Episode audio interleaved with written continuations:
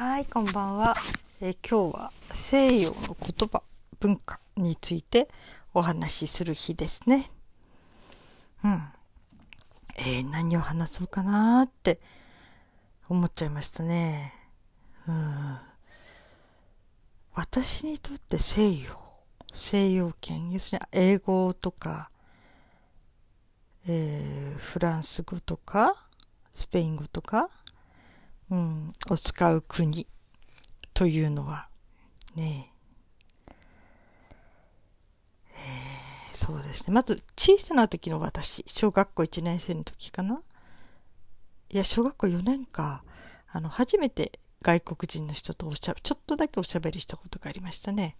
それはあの英語の、えーラボというね、えー英語のなんて言うんだ？学習方法というのがあってそこでその先生が、えーホームステイを受け入れたんですね。外国のイギリス人の人かな。それで私たちちょっと生徒もあの先生のところにその時泊まりに来ないかと誘われてでその先生のところでうーんとね一泊したのかな。その時にちょうどホームステイに来た、えーそのイギリス人の青年と。ちょっとだけおしゃべりしましたね。その時にもう本当にねお話ししたいんだけどでもドキドキしちゃって全然話せなくって一言だけ言ったのは今テレビを見あのテレビで何が好きですかってそれともテレビを見ますかってことを英語で言ったのかな。ところがそのテレビテレビって言っちゃったんですよ私ね。全然通じなかったんですね。で要するに TV か、えーテレビジョンかどっちかにしなきゃならなかったんですね。テレビじゃ伝わらない。ということが分かりましたね。だから外来語っていうのは本当に伝わらないんだなっていうのを初めて実感した時でしたね。うん、その時かな？あとは、えー学校でそのカトリックな学校だったんですね。そこでこう転校生が入ってくる。ですよ。その時にあの、えーカナダの人。もが6年生の時にいたかな。うんなんかそういうことがあって。話す機会はちょっとあったんだけど私彼女とも話してないかな。まあそんなんでね。うん。あとはあんまり覚えてないんだけどね。私の家にドイツ人の青年が、えー何泊かいたんですね。あのなんだっけ。それもやっぱりホームステイみたいなその英語の先生に頼まれてうち英語塾とかもやってたのでね。母が経営してたというか学校の中にね。だからでその時もなんか一緒に写真撮って一言ぐらいちょっと話したかな。私すごい恥ずかしがり屋で話したいんだけど話せなかったっていう思い出もありますね。うん。その後その後ね意外とあんまり話してないんじゃないかな。えー、あんまり覚えてないんだけど結婚して子供がちょっと大きくなった時にあのーそうだ、えー外を歩いてたちょうどね引っ越しの行き行き帰りとか近所同士で引っ越ししてね、うん、してそこで荷物運んだりしてた時に、えー外人外国人の女性の人がベビーカーをしていてそれでその時にご主人もいたかな？覚えてないんだけどね。あのーその時になんか目が合った時彼女が「はーい」みたいな感じで「こんにちは」みたいな感じで言ってで私が「こんにちは」とか言って。でその時にね初対面なんだけどなんか向こうが日本語喋れるのでねちょっといろいろおしゃべりして。でその時に引っ越ししてる最中だって言ったら「いや引っ越し大変ですね」って言うんで「今日夕飯作って届けましょうか」って言ってくれてびっくりしてね道で会っただけなのにね、うん、だけどまあありがたくって「それじゃあお願いします」って言ってでその日にねなんかね、えー電気釜ごと持ってきてくれてそこにご飯が入っていて炊きたてのね。それとあとおかずがあったかな。なんかびっくりしましたね。その炊飯器ごと持ってきてくれたっていうのもね。うん。ででもなんかとっても親切に驚きました。でその赤ちゃんがもう幼稚園ぐらいになるくらいまでうん飛び飛びに行き来したんです12年いてまたそれからちょっと日本からいなくなってまた12年みたいな感じ。要するにあの宣教師さんだったんですね。あのキリスト教のこう伝道師さんご夫婦でね。で奥さんがイギリス人でご主人がスイス人という感じでしたね。うん、で、えー、うちの子も、えー、小学校12年になって向こうもそれぐらいだったかな。もうちょっと幼稚園だったかな。で一緒にあの公園まで行って、えー、ピクニックみたいなしたことありましたね。うん。でその時にあのそのご主人の人がね私をさゆうりさんさゆうりさんって言うんですね。あのまあ本名はさゆりなんだけどどうもその外国人っていうか東洋西洋圏の人？わかんないけどねさゆりとはなかなか呼ぶ人がいなくてみんなさゆりさんになるんですね。それで私はちょっとポケカラとかねそういう方のアプリではそのさゆりという名前にしましたね。っていうのはさゆりとかにするといっぱいあまりにもたくさん人が出てきてあの同じ名前の人がいてねそしたらじゃあこのさゆりはいないんじゃないかと思ってさゆりとしたら誰もいなくって、まあ、それっきりそれからずっとさゆりを使ってますね。うん、そのさゆりさんになるんですね。うん、でそのご夫婦とちょっとおしゃべりする感じくらいかな。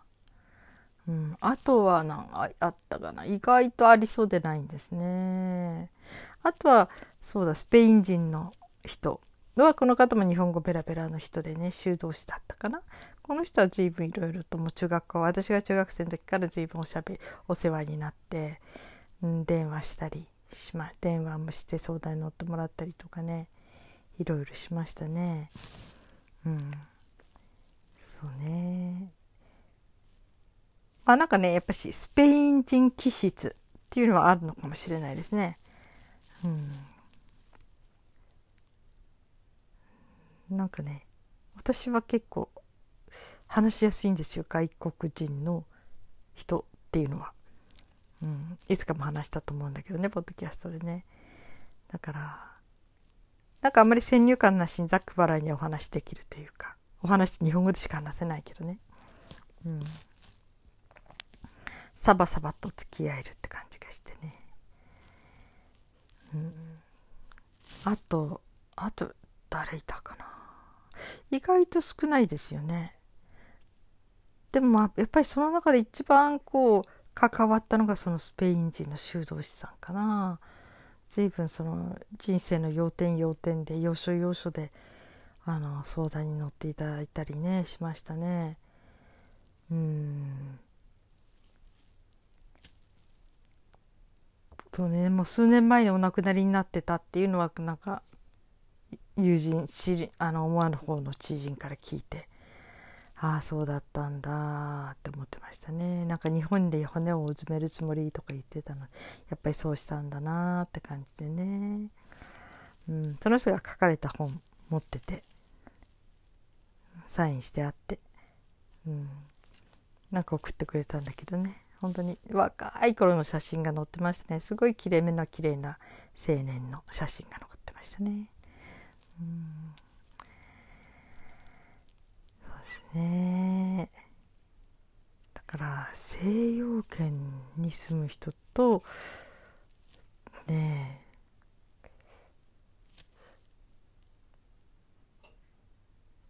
うん。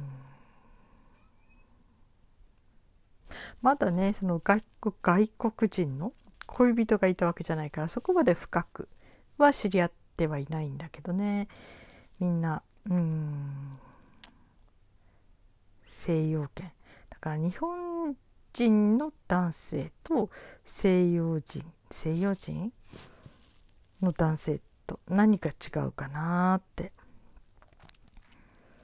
いう感じではうん。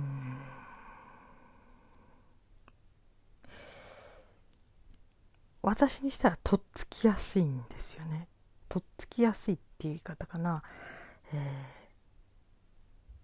ー、なんていうかな。気さくになれる。うん。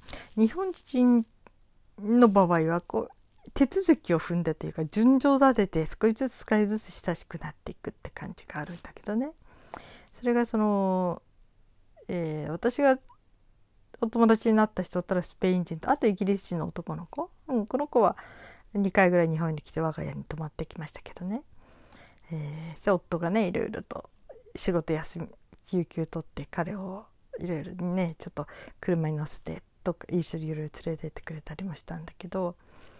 だからうん何なんだろうね。うん。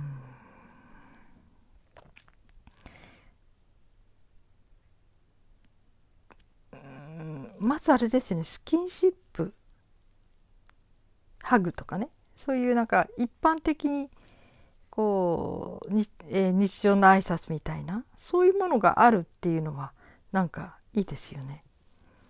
うん。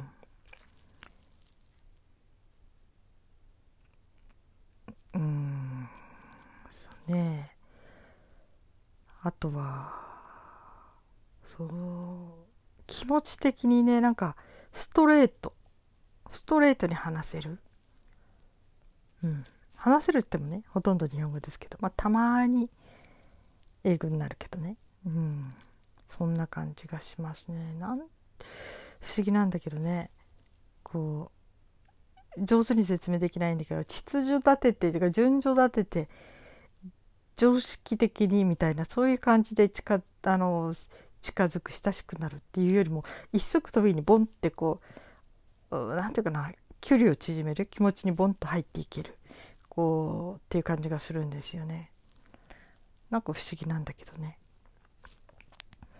うん。だから私は楽なんですね。うん。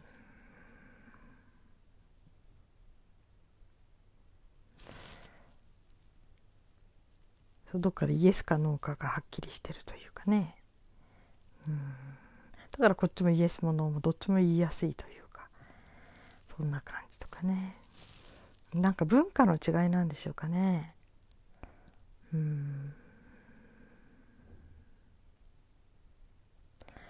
言語っていうのはねメンタルにもいろいろ影響するって言いますよね。うん。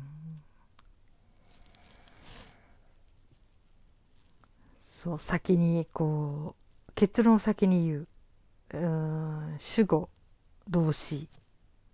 そしてあと形容詞とかねつくんだけどいろいろ長くなってけどまず主語と動詞がある。だから、えー、まず何をしたが先一番最初に出てくる、うん、英語の場合はね。だからそういう面で、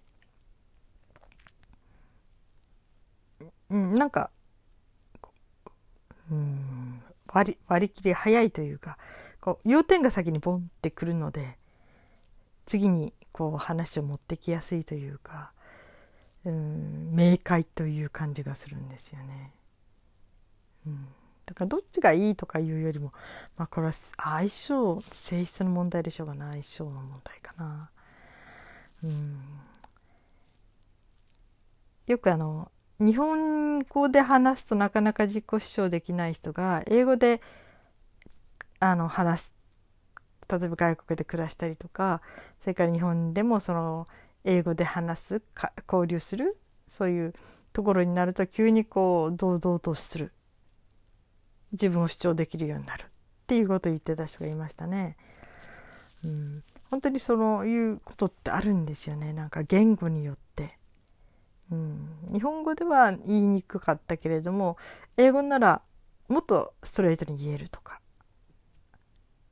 うん、もっと相手にボンっていきなり飛び込めるとか。なんかそういう感じ、うん、だから言語によっていろいろとこうコミュニケーションの方法がちょっと違ってきたりとかメンタル的にもねいろいろ違ってくるっていうのも面白いですよね。だからそういう角度から言語っていうのを見ていくのもいろいろと楽しいかもしれないですね。うん。まあ日本は日本でねそういう相手を思いやるとかこう少しずつ少しずつこう、えー、親しくなっていくとかね、うん、言葉の裏を読みながら、えー、相手のことを気遣いながら話していくみたいなでそれもある一面ではすごくこう素敵なことというかねことですよね。うん、だからそういう日本での関係に癒されることもあるしあ私ただ一回だけねあの時本当にうんとあのねえー、その結論先に言う文化じゃないけどそのイギリス人のその奥さんの方のね宣教師さんの方とちょっといろいろ喋ったことがあったんですね。その時に、え、うちの私の夫っていうのはすごくあんまり人とあまり話さないというかまあ表面的な付き合いはするんだけどそれ以上深く関わらないタイプの人で。でこの夫婦ご夫婦に誘われてたんですよピクニックとか。で夫は行かなかったんですいつもね。でどうしてですかって言うから「いやあのあ、うん、そういうのがちょっと苦手なもんで」って言ったらでもその人とね、えー、親しくなる時その第一歩はどうやって踏み出すんですかみたいに聞かれてね。こうちょっと黙ってしまったんだけどとにかくね私から見ると理屈っぽい。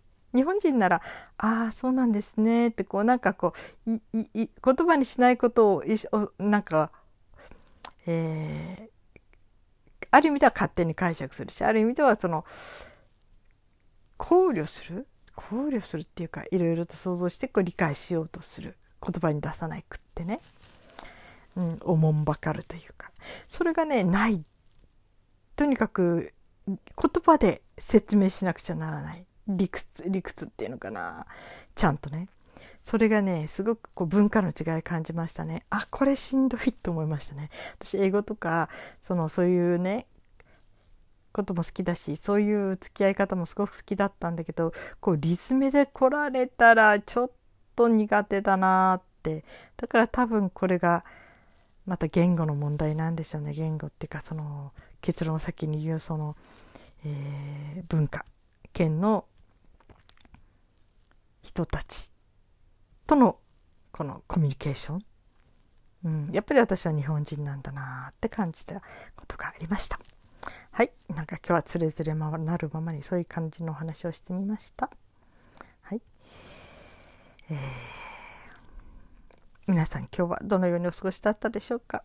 なんかね、コロナの影響でね、いろんなもの延長されてますね。あの、図書室、図書館っていうかね、私たちは地区センターと図書室なんだけど、もう2回延期しましたね。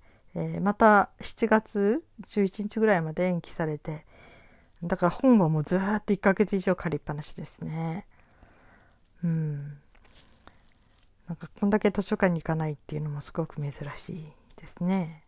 本当に。はい。皆さん予防注射、予防注射じゃないね、コロナのワクチン注射受けましたか？うん。まあ私とかね、私も娘もアレルギーがあるので受けれないし、夫だけは行くんじゃないかな受けに。そんな感じでいますね。はい。えではまた来週。あのこういう話をしましょう。西洋圏の話をしましょう。それではね。バイバイ。